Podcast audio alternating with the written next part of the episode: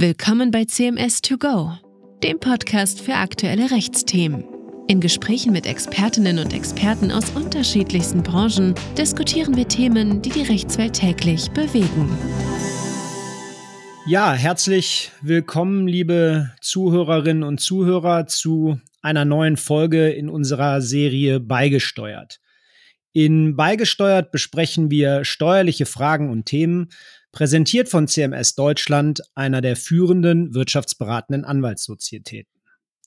Mein Name ist Martin Friedberg. Ich bin Rechtsanwalt und Steuerberater, Partner hier in unserem Düsseldorfer Büro. Letzte Folge hat Hendrik Arendt mit Benedikt Weber und Michael Häuser sich ausgetauscht zur steuerlichen Beratung nach dem Erbfall. Eine sehr spannende Folge. Für die sie noch nicht gehört hat, kann ich die sehr ans Herz legen. Überall da zu finden, wo es Podcasts gibt und wo man eben jetzt auch diese Folge gefunden hat. Heute wollen wir uns einem völlig anderen Thema widmen und das will ich auch wieder, wie es bei uns hier in beigeSTEUERt Tradition ist, nicht alleine tun, sondern mit zwei lieben Kollegen bzw. Kolleginnen von mir, und damit übergebe ich gerne. Ja, danke Martin. Freut mich, dass dir die letzte Folge mit Benedikt und Michael so gut gefallen hat. Für mich war das wahnsinnig spannend zu sehen, was steuerliche Beratung nach dem Erbfall auch alles bedeutet, wie sehr man auch Konfliktlöser sein muss und nicht nur rechtlicher Berater. Die Folge hat mir wahnsinnig viel Spaß gemacht mit den beiden Kollegen und ich glaube, das wird auch heute wieder der Fall sein. Mein Name ist Hendrik Arendt, ich bin Rechtsanwalt und Steuerberater, ebenfalls am Düsseldorfer Standort. Mit der heutigen Folge starten wir eine kleine Serie, in der wir uns anschauen wollen, was der Gesetzgeber eigentlich so zum Jahreswechsel für uns bereitgehalten hat.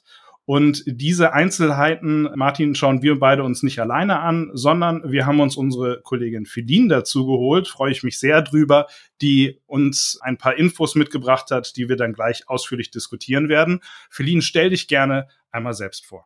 Ja, vielen Dank, Hendrik. Mein Name ist Philine Lindner. Ich bin Rechtsanwältin, Fachanwältin für Steuerrecht bei CMS in Hamburg. Super, Philine, schön, dass du da bist, dass du hier das erste Mal auch an unserem Podcast aktiv teilnimmst, sonst ja passionierte Zuhörerin, wie ich weiß.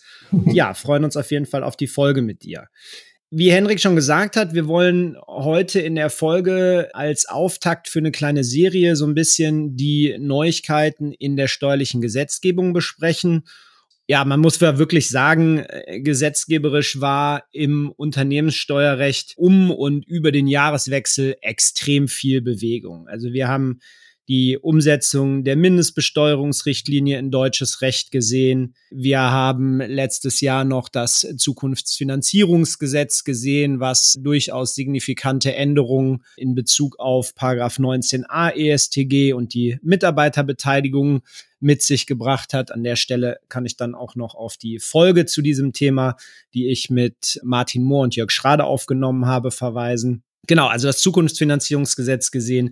Dann hatten wir ganz spannend Ende des Jahres noch das, und jetzt muss ich gucken, dass ich mir nicht die Zunge dabei breche, Kreditzweitmarktförderungsgesetz, was insofern steuerlich relevant war, als Teile des Wachstumschancengesetzes, die ja zeitlich sehr dringlich waren, kurzfristig dahin überführt worden sind. Wir haben jetzt aktuell das Thema zweites Haushaltsfinanzierungsgesetz, wo Anfang 2024 der Gesetzesentwurf gekommen ist und letzte Woche, ich glaube am Freitag, den 2.2. war es, dieses Gesetz vom Bundestag in der zweiten Lesung angenommen worden ist. Also schon echt viele Themen, da kann man auch leicht den Überblick verlieren. Deswegen, Philine, was habe ich vergessen?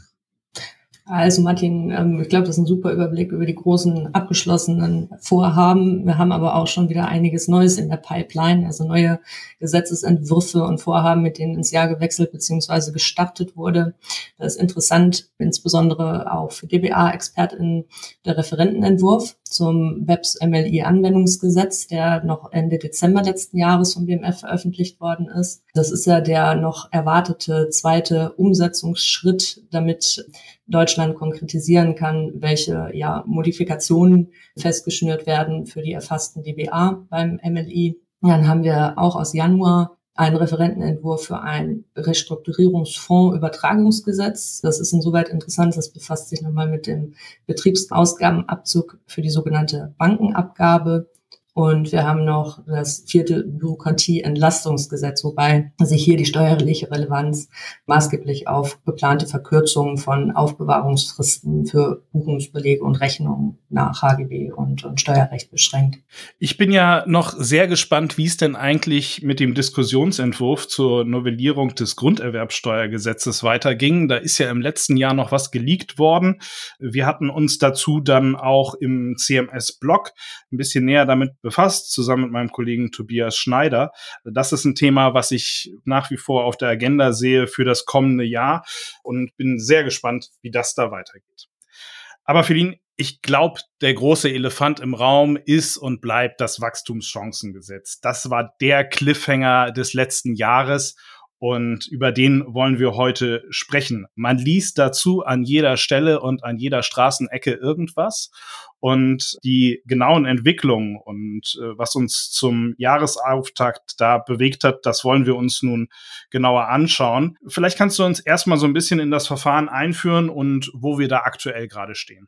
Ja, gerne. Also in der Tat, das ist der große Cliffhanger und aktuell liegt das Wachstumschancengesetz auch im Vermittlungsausschuss, das seit November letzten Jahres, das Gesetz hätte ja eigentlich auch schon im Dezember beraten werden sollen, aber mit Verweis auf den Haushalt für 2024, der zu dem Zeitpunkt noch nicht feststand, ist dann auch das Vermittlungsverfahren bzw. die Tagung des Vermittlungsausschusses auf 2024 gelegt worden. Und Martin, du hattest ja eben schon gesagt, das 2. Haushaltsfinanzierungsgesetz ist jetzt durch und auch das macht dann jetzt den Weg frei für die Beratung im Vermittlungsausschuss zum Wachstumschancengesetz. Das wird jetzt übrigens auch zeitnah passieren. Am 21. Februar geht es da weiter. Ja, spannend, Philine. Aber jetzt muss man ja sagen, Vermittlungsausschuss, das ist zumindest nicht der ganz klassische oder übliche oder alltägliche Weg für ein Gesetz. Wie sind wir denn überhaupt dahin gekommen? Also ganz kurz gesagt durch Streit, ne? Das ist Uneinigkeit zu den Inhalten des Gesetzes und das insgesamt ja einen sehr, sehr unruhigen Verfahrensverlauf genommen hat. Das haben wir wahrgenommen, auch im letzten Jahr schon. Demgemäß ist das Wachstumschancengesetz an sich ja auch mittlerweile sicher allen ein Begriff, eben weil es da zu vielfach Kontroverse geführt hat, aber auch weil das Gesetz in Inhalt und Umfang einfach wirklich beachtlich ist. Das ist, wenn wir uns das anschauen, ja ein echtes Brett, wie man so schön sagt. In der Größenordnung kommt es wie ein Jahressteuergesetz daher, wenn nicht sogar noch größer. Da muss ich kurz einhaken und dich unterbrechen, Philine, weil Jahressteuergesetz, das triggert mich jetzt. Das war doch eigentlich für Herbst 2023 schon angekündigt, aber es ist nicht gekommen. Wie ist denn da der Stand? Ja, das ist richtig. In den großen Steuervorhaben, die im letzten Jahr angekündigt worden sind, sollte auch ein Jahressteuergesetz 23 erfolgen. Da muss man aber sagen, dass ein großer Teil der Inhalte, ja, lässt sich sagen, teils im Wachstumschancengesetz, aber auch in anderen Vorhaben aufgegangen sind. Dem allgemeinen Hörensagen nach ist ein Jahressteuergesetz damit aber nicht komplett vom Tisch, sondern kann möglicherweise im 2. Quartal 2024 aufgegleist werden. Wenn das dann kommt, dann dürfte es aber wahrscheinlich auch unter dem Titel Jahressteuergesetz 24 laufen. Nur wie gesagt, es ist noch Hörensagen und ob und wann ein Entwurf dazu kommt und was der dann tatsächlich beinhalten würde, das ist bisher noch nicht belastbar bekannt. Okay, kleiner Exkurs also zum Thema Jahressteuergesetz. Dann kehren wir doch nochmal zurück zum Wachstumschancengesetz und jetzt den weiteren Themen da in dem Zusammenhang. Ja, danke. Also das Bundesfinanzministerium für 2023 ein sogenanntes großes Steuerpaket in der Pipeline hatte. Das war uns ja letztes Jahr schon recht frühzeitig bekannt. Im Juli gab es dann den lang erwarteten Referentenentwurf für ein, und jetzt muss ich tatsächlich auch aufpassen, nichts zu vergessen, Gesetz zur Stärkung von Wachstumschancen, Investitionen und Innovationen sowie Steuervereinfachung und Steuerfairness, also kurz Wachstumschancengesetz. Damit hat dieses Paket dann einen griffigen Namen bekommen und auch sichtbar gemacht, was alles darin stecken soll, auch dass ja nahezu jedes Steuerrechtsgebiet durch die Regelung angefasst werden würde. Okay, also die Ziele des Gesetzgebers ergeben sich dann eigentlich doch schon aus dem sehr, sehr langen Titel. Es geht vor allen Dingen darum, die Liquiditätssituation von Unternehmen in Deutschland zu verbessern, Investitionsanreize in Deutschland und in deutsche Unternehmen zu schaffen und zu fördern, aber zugleich auch das bestehende Steuersystem an zentralen Stellen zu vereinfachen. Das jetzt mal als große Wolke oben drüber gesetzt, lass uns gerne trotzdem ein bisschen ins Detail gehen. Was sind hier ganz grob gesagt die zentralen Elemente dieses Gesetzes? Ja, da hat der Gesetzgeber für die eben von dir genannten Ziele halt wirklich einen sehr, sehr umfangreichen und im Verlauf des Gesetzgebungsverfahrens ja dann auch nochmal mehrfach angepassten, geänderten Maßnahmenkatalog vorgesehen. Und wenn wir mal ein bisschen auf die Inhalte gucken, dann sind da unter anderem vorgesehen die Reform der Thesaurierungsbegünstigung, also nach 34a EStG, da sind verschiedene Modifikationen vorgesehen, um die Thesaurierungsbegünstigung zu verbessern, wie insbesondere die Erhöhung des Thesaurierungsvolumens. Das soll zum Beispiel erreicht werden, indem auch die gezahlte Gewerbesteuer den begünstigungsfähigen Gewinn erhöht. Dann haben wir eine Reihe von Änderungen, die ja die Verbesserung des Verlustabzugs mit sich bringen sollen. Das Optionsmodell soll angepasst werden, insgesamt attraktiver gestaltet werden. Wir wissen, die neue Regelung nach 1a KStG, die ja bisher nur Personenhandelsgesellschaften, Partnerschaftsgesellschaften offen stand, da ist zum Beispiel vorgesehen, den Anwendungsbereich auch auf die GbR auszudehnen. Dann haben wir eine Reihe von Änderungen, die bei den Abschreibungsregelungen vorgesehen sind, dass halt auch, weil sich davon erhofft wird, insbesondere mehr Liquidität bei kleinen und mittleren Unternehmen zu fördern. Da sind dann Verbesserungen bei Sofortabschreibungen für geringwertige Wirtschaftsgüter genannt, zu den Sammelposten, zu Sonderabschreibungen nach 7G EStG. Aber das tatsächlich erstmal nur, auch mit Blick auf unsere Zeit, so ein paar Aspekte zu nennen. Also das ist hier absolut noch nicht abschließend zu verstehen. Und zu diesen Maßnahmen kommen dann aber auch nochmal ganz neue Gesetze hinzu. Das heißt insbesondere die Einführung der Investitionsprämie, die der Gesetzgeber ja auch als ein ganz zentrales Element des Wachstumschancengesetzes sieht. Sagt er auch selber, das ist im Prinzip die ein Stück weit das Flaggschiff-Vorhaben zu dem eingangs genannten Ziel, Investitionsanreize zu schaffen. Durch diese Prämie für bestimmte Energieeffizienzmaßnahmen sollen dann die Standortbedingungen mit steuerlichen Anreizen für Investitionen in sogenannte saubere und klimafreundliche Technologien verbessert werden. Dann hat das Gesetz außerdem das Ziel, zusätzliche Impulse zu schaffen, auch für mehr Forschung. Das soll dann dadurch erreicht werden, dass die steuerliche Förderung von Forschung und Entwicklung im Sinne des Forschungszulagengesetzes, was uns ja auch schon ein Begriff ist, ausgeweitet wird. Und als neue Regelung auf jeden Fall zu erwähnen sind dann auch noch die Verpflichtung zur elektronischen Rechnung im B2B-Bereich, also sprich bei Leistungen zwischen Unternehmern, und auch die schon viel diskutierte Einführung der Mitteilungspflichten für nationale Steuergestaltung, also die Ausdehnung der Mitteilungspflichten, die wir für grenzüberschreitende Steuergestaltung ja schon kennen, auf reine Inlandssachverhalte. Und interessanterweise, gerade so zu den letzten beiden Punkten, sagt der Gesetzgeber halt auch, dass das dazu beitragen soll, ihr habt schon erwähnt, das Steuersystem an zentralen Stellen einfacher und moderner zu machen, wie das jetzt gerade mit den Mitteilungspflichten mit einer Vereinfachung zusammengehen kann. Das erschließt sich nicht unbedingt. Da gab es auch ganz klare Kritik mit der Folge, dass auch dem Bundesrat dann nochmal kurz vorher empfohlen wurde, den Vermittlungsausschuss unter anderem auch deshalb anzurufen, die Regelungen zu den Mitteilungspflichten zu streichen, mit der Begründung dahinter, dass dieser bürokratische Aufwand, den das Ganze mit sich bringt, im Grunde in einem eklatanten Widerspruch zu dem Ziel des Wachstumschancengesetzes steht, die Unternehmensbesteuerung zu vereinfachen und Steuerbürokratie auch abzubauen. Aber das ist dann wieder, da gehen wir schon sehr in die Details, das ist dann auch nochmal ein anderes Thema. Das ist und bleibt in der Tat ein echtes Brett, was der Gesetzgeber da sich vorgenommen hat. Und wie immer bei Gesetzen und Gesetzesentwürfen, wo viele Regelungen angesprochen und reformiert werden sollen, gibt's entsprechende Sprengkraft und sehr viel Diskussionsbedarf in der Literatur und mit den Verbänden, oder? Ja, absolut. Diskussionen bis handfester Streit haben im Prinzip ja das gesamte Gesetzgebungsverfahren zum Wachstumschancengesetz begleitet. Da erinnern wir uns ja auch recht früh an zum Beispiel an die Auseinandersetzung da zwischen Bundesfinanzministerium und Familienministerium bestand. Da gab es ja zwischendurch auch schon eine temporäre Blockade durch das Veto der Familienministerin mit der Folge, dass der Kabinettsbeschluss zum Wachstumschancengesetz dann erst Ende August ergehen konnte. Wenn man dann weiterschaute, wurde das Verfahren eigentlich erst so richtig spannend. Dann kam ja auch zutage, welchen großen Überarbeitungs- oder grundlegenden Überarbeitungsbedarf da der Bundesrat in seiner Stellungnahme gesehen hat. Der hat in der Tat dann in seinen konkreten Änderungen, Streichungen, Ergänzungen, die er gefordert hat, sicherlich gut über 50 Anpassungen zu diesem Gesetz noch gefordert im weiteren Verlauf. November war es dann, hat der Bundestag das Gesetz ja dann in nochmals geänderter Fassung verabschiedet. Dazu muss man sagen, dass die Anpassungen des Bundesrates teils berücksichtigt gewesen sind. Also ein großer Punkt war zum Beispiel die geforderte Streichung der Zinshöhenschranke. Und wir wissen, die war ja vorher im Gesetz vorgesehen, also nur mal ein Beispiel zu nennen. Aber, und das war das Problem, in Toto wurde nur ein ganz kleiner Teil der geforderten Änderungen übernommen. Und das hat der Bundesrat dann entsprechend scharf kritisiert.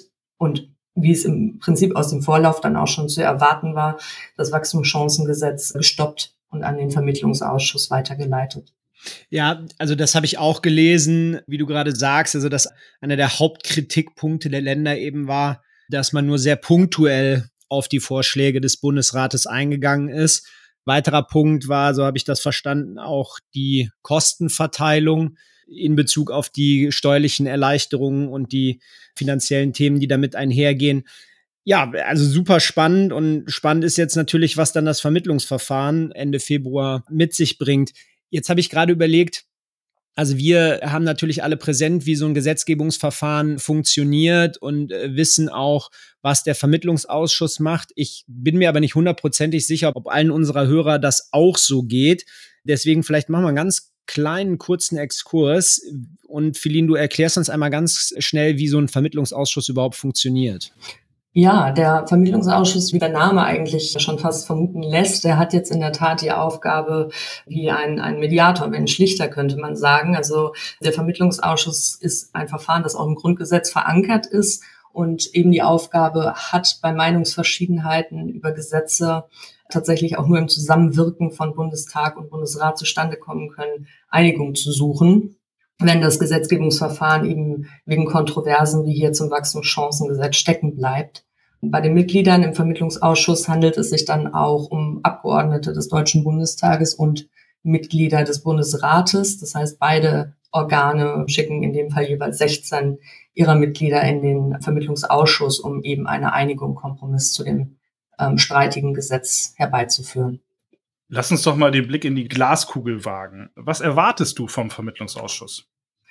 Glaskugel ist hier genau das richtige Stichwort, Hendrik. Ich kann schlicht gar nicht sagen, was jetzt zu erwarten steht. Wir haben ja auch gerade zuletzt jetzt noch den jüngsten Nachrichten entnehmen können, dass der Streit munter fortgeführt wird und einige Länder Bedingungen an den Fortgang der Diskussionen knüpfen. Das heißt also, welche der Regelungen aus dem Wachstumschancengesetz jetzt letztlich den Vermittlungsausschuss passieren können, das bleibt abzuwarten. Aber was wir sagen können oder was vielleicht auch wichtig an der Stelle ist, dass der Vermittlungsausschuss jedenfalls kein sogenanntes Initiativrecht hat. Das heißt, mit vollkommen neuen Regelungen zum Wachstumschancengesetz haben wir nicht zu rechnen. Zu erwarten sind vielmehr Änderungsvorschläge, die auf Grundlage des Gesetzesbeschlusses und des vorherigen Gesetzgebungsverfahrens ergehen. Also das heißt, das Ergebnis, was sich im Vermittlungsausschuss bildet, das muss sich in dem schon durch das vorherige Verfahren gesteckten Rahmen bewegen, im Idealfall dann zu einem Kompromiss zu diesem Gesetz führen, dem dann zugestimmt werden kann. Was aber ja jetzt schon sicher ist, das sind die Regelungen, die kurzfristig Ende letzten Jahres noch aus dem Wachstumschancengesetz herausgelöst worden sind und auch mit dem Kreditzweitmarktförderungsgesetz bereits verabschiedet wurden, das wir ja bereits abgesprochen haben. Vielleicht magst du uns da noch mal kurz abholen, worum es da denn eigentlich geht. Ja, das ist in der Tat kurz vor Jahresende noch eine recht spannende Entwicklung gewesen. Wie du schon sagst, sind in das Kreditzweitmarktförderungsgesetz dann kurzfristig die Teile des Wachstumschancengesetzes ausgelagert worden, über die Konsens bestand, und die zwei wohl wesentlichsten Punkte daraus, das waren insgesamt 3 oder 4 Punkte, meine ich, aber die für uns sicherlich auch mit interessantesten waren, die zu den notwendigen steuerlichen Anpassungen im Zusammenhang mit dem MoPeG, also mit dem Gesetz zur Modernisierung des Personengesellschaftsrechts, das am 1.1. diesen Jahres in Kraft getreten ist, und die Neuregelungen, die bei der Zinsschranke vorgesehen sind. Ja, MoPeG ist ein super Stichwort, Philine.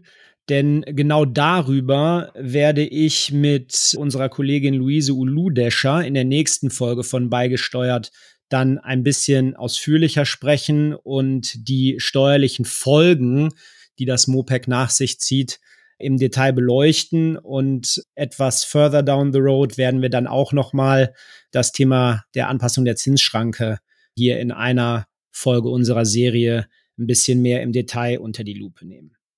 Ja, aber damit würde ich sagen, haben wir, glaube ich, das Thema neue Chance für das Wachstumschancengesetz hier an der Stelle schon recht ausführlich und gut beleuchtet und die wesentlichen Punkte aus dem Gesetz und den Stand des Verfahrens aufgezeigt. Philine, darf ich dich zum Abschluss noch um ein kurzes Wrap-up oder ein kurzes Statement dazu bitten? Ja, ich bin einfach auf das Ergebnis des Vermittlungsausschusses und den weiteren Verlauf jetzt sehr gespannt und sehe da dem 21. Februar entgegen, weil das Wachstumschancengesetz ist halt ein Vorhaben, das uns als Berater, aber wir auch Mandanten intensiv beschäftigt. Und ich bin ganz sicher, dass uns das dann hier anschließend auch hier im Podcast noch ganz viel Gesprächsstoff bringen wird. Vielen, vielen Dank, Philine, für deine Zeit und die ganzen Informationen. Wir sind damit am Ende unserer 9. Folge von beigeSTEUERt. Ich bedanke mich ganz herzlich, dass du heute Gast bei uns warst. Martin, auch dir vielen, vielen Dank, dass wir nach langer Zeit mal wieder einen Podcast zusammen machen konnten. Freut mich auch. Wir sagen auch Ihnen vielen Dank fürs Zuhören und sagen Tschüss, bis zum nächsten Mal bei CMS to go.